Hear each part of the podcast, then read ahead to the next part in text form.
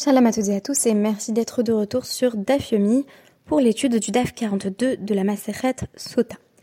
Aujourd'hui, j'ai décidé de m'attaquer de nouveau à des textes difficiles, notamment du point de vue de la représentation des femmes. À la fois dans la toute fin du septième Pérec de notre traité et dans la première page du huitième Pérec, on rencontre en effet des descriptions des femmes qui peuvent nous sembler euh, tout à fait choquante. À la fin du septième Pérec, il sera notamment question de la femme Nida, qui semble être décrite comme un être répugnant, phénomène dont je m'efforcerai de rendre compte. Et dans notre huitième Pérec, Mâchoire Milchama, il est question à diverses reprises de euh, la mère de Goliath, donc euh, qui affronta David, ce dernier bien entendu le vainquit, dans le célèbre récit de David et Goliath. Il n'est guère question de la mère de Goliath en détail, bien entendu, dans le Tanar, mais euh, le Talmud va se faire un plaisir de nous la décrire comme une femme avec qui chacun avait des rapports sexuels, une femme véritablement euh, dévalorisée et sur laquelle on va porter un regard très sexualisant, euh, à tel point que j'ai été un peu gênée à la lecture euh, de ce passage qui me semblait en quelque sorte expliquer euh, les origines du grand méchant de Goliath avec une sorte de villain origin story en nous disant en fait tout a commencé avec sa mère, euh, sa mère était déjà une moins que rien et cela m'a mise assez mal à l'aise donc je m'efforcer de prendre ces deux textes à bras le corps. Donc pour m'aider notamment dans l'appréhension du premier texte j'ai choisi de citer Uh, Menstrual Purity, Rabbinic and Christian Reconstructions of Biblical Gender de la chercheuse uh, Charlotte Elisheva von Robert. Donc, l'une des raisons uh, pour lesquelles j'ai donné à ma fille le prénom Elisheva, c'est que j'avais lu peu de temps avant des écrits très intéressants de cette chercheuse, notamment sur la question de Nida, qui a publié donc son recueil au Stanford University Press en 2002. Et elle évoque notamment la conceptualisation des menstruations féminines dans la littérature rabbinique, en essayant de démontrer que il ne faudrait pas y voir quelque chose d'intrinsèquement sexiste, mais plutôt euh, la définition d'une période d'abstinence sexuelle qui doit réaffirmer ensuite la nécessité de l'intimité conjugale. Donc en gros, une simple euh, période définie à l'issue de laquelle on peut vraiment se retrouver. Donc, euh, il faut savoir que à la fin du DAF 41, on avait eu une longue description euh, des risques associés à la chanoufa, donc une forme de flatterie. Euh, et chacun sait que tout flatteur envie au dépend de celui qui l'écoute. En tout cas, les sages ont à cœur de rappeler que la flatterie est extrêmement grave. Et donc, en général, on connaît beaucoup plus les grands dangers du Lochanara. Euh, donc tout ce qui est médisance, mais on parle beaucoup moins de la Hanoufa, qui semble a priori très positive, très améliorative. Euh, et donc il faut resituer euh, la déclaration que je vais vous partager dans le cadre d'une condamnation plus généralisée des discours flatteurs et hypocrites. On dit donc à Marabé Lazare, Kol Eda Sheyeshba Hanoufa, toute communauté qui fait preuve de flatterie, Maoussa Kenida, littéralement est repoussée, voire repoussante, comme une femme Nida. Alors il va falloir expliquer que euh, ici, Maous ne signifie pas une femme dégoûtante, même si force est de constater que on traduit euh, parfois euh, cet adjectif de Maous ainsi, au sujet de choses qui, qui suscitent le dégoût. Mais ici, il va falloir expliquer exactement de quoi il est question. Et donc, on nous dit, qu'est-ce que c'est que cette communauté qui va être désolée? C'est celle dont il est question donc, dans Job 15.34, qui date Khanef euh, Galmoud, la communauté flatteuse qui euh, a recours à la flatterie euh, sera Galmoud, donc elle sera désolée, abandonnée. Chez Ken, Corinne Lenida, Galmouda. Et de même, dans les, les, les, villes à l'étranger, on appelle une femme qui, qui a ses règles, qui est en Nida, une femme mariée qui a ses règles, une Galmouda. Qu'est-ce que ça veut dire, ma Galmouda? Gemula mi. Ça veut dire qu'elle est littéralement Gmoula, elle est sevrée de son mari, donc elle est forcée de se séparer de son mari. Ce qui est très intéressant, c'est que il y aurait peut-être un moyen terme à chercher entre les descriptions de la femme Nida comme celle qui est considérée comme répugnante, écartée de tout, et cette description très apologétique qu'on rencontre notamment beaucoup dans les cours de préparation au mariage, à savoir au contraire, c'est une grande revalorisation de l'intimité, c'est comme ça qu'on va pouvoir mieux se retrouver. Ici, on a la description d'une forme de contrainte, euh, Gemula Mibala, qui décrit la période de séparation comme tout de même une forme de souffrance, voire de sevrage. La métaphore suivante qui va être employée pour, euh, bien entendu, décourager euh, chacun et chacune d'avoir recours à la flatterie, c'est l'exil, Kol Yeshba Chanoufa, les sauf Gola. Toute communauté selon Rabbi Elazar où on utilise la flatterie finira par être exilée. Et donc là encore, on a deux manifestations d'un éloignement physique. Une femme en Ida qui est physiquement éloignée de son mari, qui n'a pas accès à l'intimité conjugale, et une communauté qui est exilée loin de sa terre. Et là encore, on va nous euh, présenter le même pasouk de Eyov en proposant une comparaison avec euh, une figure euh, d'exilé qui est décrite dans, dans Isaïe 49-21 comme une galmouda. Donc là encore, un être solitaire et abandonné. Et enfin, c'est Rabbi Yirmiyah Baraba qui conclut Arbakitot en euh, Mekablot Peneshrina. Il y a quatre catégories de personnes qui ne sont pas capables d'accueillir la présence divine. Euh, quatre letzim, quatre hanifim, quatre shkarim, quatre mesafre le shonara. Et il y a donc les railleurs, euh, les personnes qui font montre de flatterie, les menteurs, et ceux qui répandent de la médisance, avec de nouveau ce terme de lachon hara. Ce que j'ai trouvé très intéressant, c'est qu'il semble évident que la médisance, c'est mal, les commérages, ça affecte euh, les personnes qui sont concernées, que les railleries, euh, c'est aussi susceptible d'avoir un effet psychologique délétère, que le mensonge, on parle même pas tant il semble évident euh, qu'il est problématique. En revanche, peut-être qu'on ne s'attend pas à voir la flatterie, cette ranoufa, dans le cadre d'une liste des euh, plus grands défauts euh, qui empêchent tout à fait euh, de recevoir la face de Dieu. Alors je me suis posé la question, pourquoi les deux métaphores associées de la femme Nida et de l'exil? Ce que j'ai compris ici, c'est que ce qu'on reprochait finalement à ces quatre catégories de personnes, c'est un rapport distendu à la réalité. On pourrait penser que seule une personne qui a un discours négatif euh, sur euh, ceux et celles qui l'entourent, euh, ou un, discours de moquerie, ou encore un discours mensonger, seule cette personne-là serait dangereuse. À l'inverse, dans la flatterie, on aurait une amélioration de la réalité telle qu'elle est, qui serait jugée insuffisante, et qui nécessiterait que l'on ait recours à une certaine forme d'hypocrisie. Et pourtant, dans les quatre cas, la problématique est la même. Et c'est une problématique, si vous voulez, d'exil, de séparation, il est donc intéressant en ce sens que on évoque la séparation du mari euh, vis-à-vis euh, de sa femme, ou plutôt de la femme qui est présentée comme sevrée de son mari, ou encore l'image de la communauté en exil. En effet, il faut se figurer que les termes euh, de la métaphore sont ici tout simplement la, la vérité vis-à-vis de la parole. Tout écart entre la parole et la réalité des choses, euh, est perçu comme un écart coupable, comme une forme d'exil de la vérité que l'on imposerait euh, à celle-ci, euh, et bien entendu en l'occurrence la vérité ce serait la communauté et l'épouse vis-à-vis de son mari, chaque fois que se crée une forme d'écart ou d'inadéquation euh, vis-à-vis de ce qui reste stable, c'est-à-dire la réalité des faits.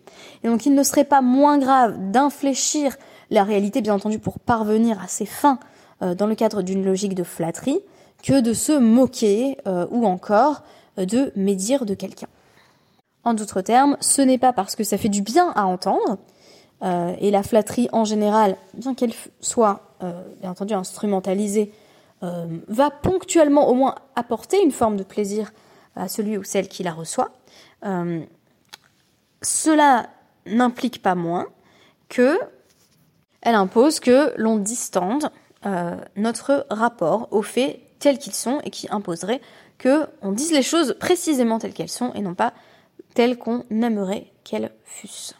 Je pense donc ici qu'il ne faut pas prendre la métaphore de la femme Nida au pied de la lettre en disant qu'elle est considérée comme dégoûtante, mais plutôt qu'elle est temporairement écartée de son mari. Et je rajouterai que de même que les exils du peuple juif sont temporaires et qu'une femme n'est que temporairement éloignée de son mari dans le cadre de Nida, ces catégories de personnes sont ici appelées à la teshuva, donc les, les menteurs, les railleurs, les flatteurs et ceux qui médisent ont toujours la possibilité de quitter euh, leur exil ou leur période de nida euh, pour se rapprocher d'une parole plus juste et plus vraie. Dans le huitième Pérec euh, de notre traité Sota, il va être question de diverses figures de héros qui, à un moment donné de l'histoire juive, nous ont menacés, nous ont fait craindre pour notre vie. Et l'un d'entre eux, bien entendu, c'est Goliath. Et l'une des manières, si vous voulez, de désamorcer euh, la figure de, Goliath, c'est euh, de lui donner des proportions physiques presque inimaginables en nous disant euh, qu'il était incroyablement grand. Cela ne fait d'ailleurs que revaloriser l'acte héroïque de David, mais si vous voulez, cela est déjà inclus dans le pshat, dans, le sens littéral du Tanar. Donc on va pas insister sur ses proportions physiques, mais plutôt, et c'est là ma surprise, sur sa mère. Et donc on nous dit, Rabbi Yochanan affirme à ce sujet que euh, Goliath euh, avait euh, 100 pères possibles et un chien. Donc sa mère avait eu des relations sexuelles avec euh, avec 100 hommes, ce que dans le traité euh, d'Arim, page 20, on appelle Beneir Bouvia, donc les, enfants nés de confusion, une femme qui ne sait même pas qui est le père. Elle avait eu aussi des relations sexuelles avec un chien, et on ne sait même pas de qui était né Goliath. Donc là encore, une forme d'animalisation de la figure de l'ennemi. Euh, qui passe par cette euh, évocation de la zoophilie. Et pourtant, dans le premier livre de Samuel, euh, Pasuk 17.4, il est écrit euh, Ve Goliath Shemo mi Gat. Il était né de Gat. On pourrait donc penser que Gat est peut-être le nom d'une ville, peut-être le nom de son père. Pour euh, Yosef, ce sera l'occasion de glisser un mot euh, au sujet de sa mère, Hakol Dashin et Imo Kagat. Euh, tout le monde, euh, comment dire, battait sa mère. Il faut savoir ici que c'est pas battre au sens de lui donner des coups, mais plutôt véritablement comme une ère de battage, comme au pressoir. Donc, comme au pressoir, tout le monde passe sur les raisins, eh bien, de nombreux hommes ont eu des relations sexuelles avec la mère de Goliath. Autre enseignement de Rav Yosef, il venait des Meharot des Philistines, donc il venait des rangs des Philistins, euh, et euh, selon Rav Yosef, cela signifie chez Hakol Hereu Beimo. Tout le monde euh, avait pénétré sa mère. Et on a de nombreux autres midrashim qui vont exactement dans le même sens, notamment à partir de l'un des noms qui est donné à la mère de Goliath, à savoir Orpa. Orpa, cette jeune femme qui, qui abandonna Ruth, euh, donc à partir de route euh, 1-4, il est question d'une certaine Orpa, qui contrairement à route va faire le choix de ne pas euh, se convertir. Et donc on va faire encore euh, voilà, des, des, jeux de mots euh, au sujet de ce nom de Orpa, qui vont aller dans un sens très, très sexualisant. On lui prête également un, un autre nom dans la tradition midrashique, qui est le nom de Harafa. Et là encore, chacun de ces noms euh, va être associé à une description de ce que de nombreux hommes euh, faisaient à la mère de Goliath. Donc, je me suis dit qu'ici on avait euh, clairement des descriptions qui sont aliénantes, qui procèdent à ce que l'on appelle en anglais une forme de authorization, pas seulement de Goliath mais aussi de sa mère, comme pour expliquer la genèse du méchant en nous disant déjà au niveau de sa mère c'était une catastrophe absolue. Comme une forme de déterminisme par les parents, Très intéressant d'ailleurs. Euh, Rava va un peu prendre le contre-pied euh, de cette tendance en glissant un mot positif au sujet de Orpa, en nous disant que pour toutes les larmes, euh, les quatre larmes qu'elle a pleurées euh, lorsqu'elle a dû quitter sa belle-mère, donc Naomi, euh, elle a mérité que quatre grands guerriers descendent d'elle, y compris Goliath, comme si cette fois-ci il y avait un déterminisme positif dans le fait que ce n'est pas sans regret qu'elle a quitté la juive Naomi. Enfin, pour Rabbi Yitzhak, le fait qu'elle ait choisi de ne pas rejoindre le peuple juif alors que Ruth l'a fait, implique que euh, donc il y aura quatre enfants qui descendront de Orpa et qui seront tous euh, des géants, et pourtant ils seront soumis par les fils de Ruth, euh, qui eux ont choisi de rester au sein du peuple juif. Donc on a ici comme une sorte d'histoire de revanche ce qui est d'ailleurs assez surprenant parce que l'histoire de David et Goliath est déjà bien assez éloquente en tant que telle. Ici, on cherche à, à vraiment noircir le trait. ce n'est sans doute pas la première fois qu'on a un personnage biblique qui est déjà ambigu, ambivalent et pour lequel on, va vraiment développer des descriptions euh, extrêmement vilifiantes euh, à travers la Guémara, en, lui prêtant euh, tous les torts. Et ici, chez Goliath, ça passe essentiellement par des descriptions de sa mère. Ce que je trouvais intéressant, c'est que la, la, suite euh, de la Guémara va également mentionner d'autres soldats ennemis, avec notamment une sorte de fascination pour les Giborim, les héros de l'armée de Nebuchadnezzar, dont on nous dit qu'à chaque flèche qu'il lançait vers nous, il causait des montagnes de morts, qu'à chaque fois qu'il se rendait aux toilettes, il y avait des montagnes d'excréments euh, qui euh, émanaient d'eux. Et donc je me suis dit, est-ce qu'il ne faudrait pas rapprocher à chaque fois cette sorte d'hyperbole, d'emphase excessive sur les fonctions corporelles, une sorte d'accent mis sur la matérialité crasse, quelque chose qui chez le héros non juif serait purement physique, et donc aux antipodes de la représentation juive de la sanctification de la matière, qui passe d'ailleurs par cette institution de la sainteté du mariage. Est-ce que c'est pas ça qu'on cherche à exprimer à travers ces descriptions euh, à la fois de, de, Goliath, de sa mère, euh, mais aussi euh, d'autres héros qui menacèrent notre peuple, euh, qui vont vraiment présenter des, des, des éléments très très dégradant euh, dans euh, euh, la description de, leur corps, de ce que faisait leur corps. Je noterai toutefois au passage que le traitement de la mère de Goliath jure avec plusieurs figures de notre tradition où on va au contraire donner des éléments de justification ou de compréhension, y compris des mères des méchants, donc il y a par exemple le passage de Juge 5.28 où il est question de la mère de Sisra qui regarde par la fenêtre, à travers le grillage, elle a jeté sa plainte, pourquoi son char tarde-t-il à paraître, qui retient donc la course de ses chariots, donc une mère véritablement inquiète, euh, qui se demande si son fils sera victorieux ou non, qui a un passage en fait assez pathétique, euh, alors même qu'on est en train de nous décrire la victoire de notre propre peuple. On nous dit attention, n'oubliez jamais que dans le camp adverse aussi, il y a des mères qui attendent et qui pleurent. Mais l'exemple le plus éloquent euh, d'une mère de, euh, de grands ennemis du peuple juif, c'est à l'évidence Timna, euh, mère d'Amalek, qui est véritablement la némésis par excellence du peuple juif.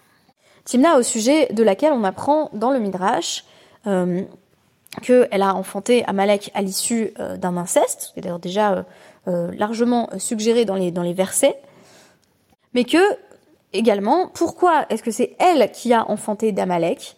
Eh bien parce qu'elle avait été rejetée, qu'elle avait cherché à se convertir à plusieurs reprises au sein du peuple juif et que euh, ayant été rejetée par les patriarches, euh, elle s'était tournée vers, si vous voulez, le côté obscur de la force, euh, y compris dans le cadre d'une relation incestueuse. Et c'est ce qui a conduit à la naissance d'Amalek. Donc Amalek ne serait pas exempt de ce qu'on pourrait presque appeler des circonstances atténuantes en vertu euh, du rejet de, euh, de cette Timna qui avait voulu faire partie du peuple juif et qui avait vu toutes les portes se fermer devant elle.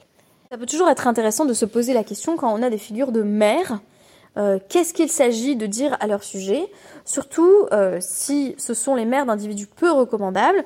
Est-ce qu'on dit au contraire, bah, tout est de leur faute, elles-mêmes étaient débauchées, et c'est ce qui a conduit à la naissance d'individus tels que euh, celui, en général, plutôt que celle euh, qui euh, est née d'elle, ou est-ce que au contraire, on va présenter l'aspect très humain de ces mères qui peuvent être des mères affligées ou qui, tout simplement, donné, tout simplement, à un moment donné, avaient été rejetées.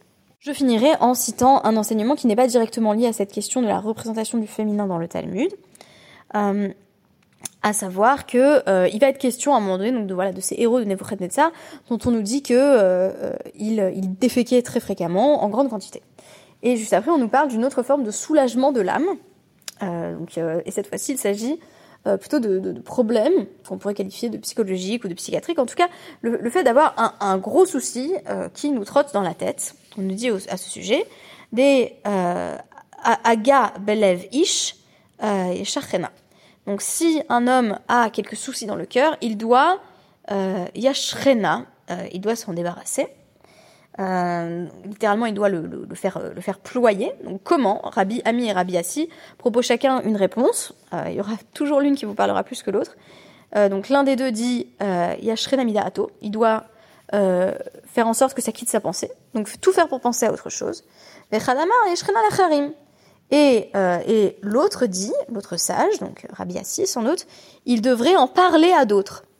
Et là, j'ai trouvé que, pourquoi je vous ai rapporté ce passage ben, Parce que ça résumait bien pour moi euh, les deux attitudes qu'on a tendance à mobiliser ou à manifester quand il y a quelque chose qui ne va pas. Disons ça de, façon euh, très large, sans, sans, parler forcément de problèmes psychiatriques graves, euh, qui là vont difficilement pouvoir être gérés euh, par, par tout un chacun. Euh, on a un souci euh, qui nous trotte dans le cœur. La question c'est euh, est-ce qu'on en parle ou pas? Et vraiment, on, a, ces deux versions opposées. faire en sorte de penser à autre chose, se changer les idées, se distraire pour ne plus y penser, ou au contraire essayer d'extérioriser, par conséquent de donner à cela un certain voilà un certain cadre et aussi de trouver là un accompagnement en l'évoquant auprès des autres. Alors voilà, moi je me reconnais beaucoup dans euh, Eshrena Lacherim, on parlait aux autres, et mon mari est beaucoup plus euh, Eshrena Midato, essayer de pas y penser du tout. Euh, je pense que sur le long terme, euh, il y a quand même quelque chose de plus soulageant dans le fait de l'avoir véritablement extériorisé, par conséquent d'avoir pu aussi le process avec d'autres personnes, avoir pu élaborer le souci euh, qui nous causait du chagrin. Euh, donc c'est exactement ce que j'ai fait aujourd'hui en vous partageant euh, deux descriptions de, de, femmes, à la fois une femme Nida en général et la mère de Goliath en particulier, qui me paraissaient difficiles et que j'ai pourtant souhaité aborder. Merci beaucoup et à demain.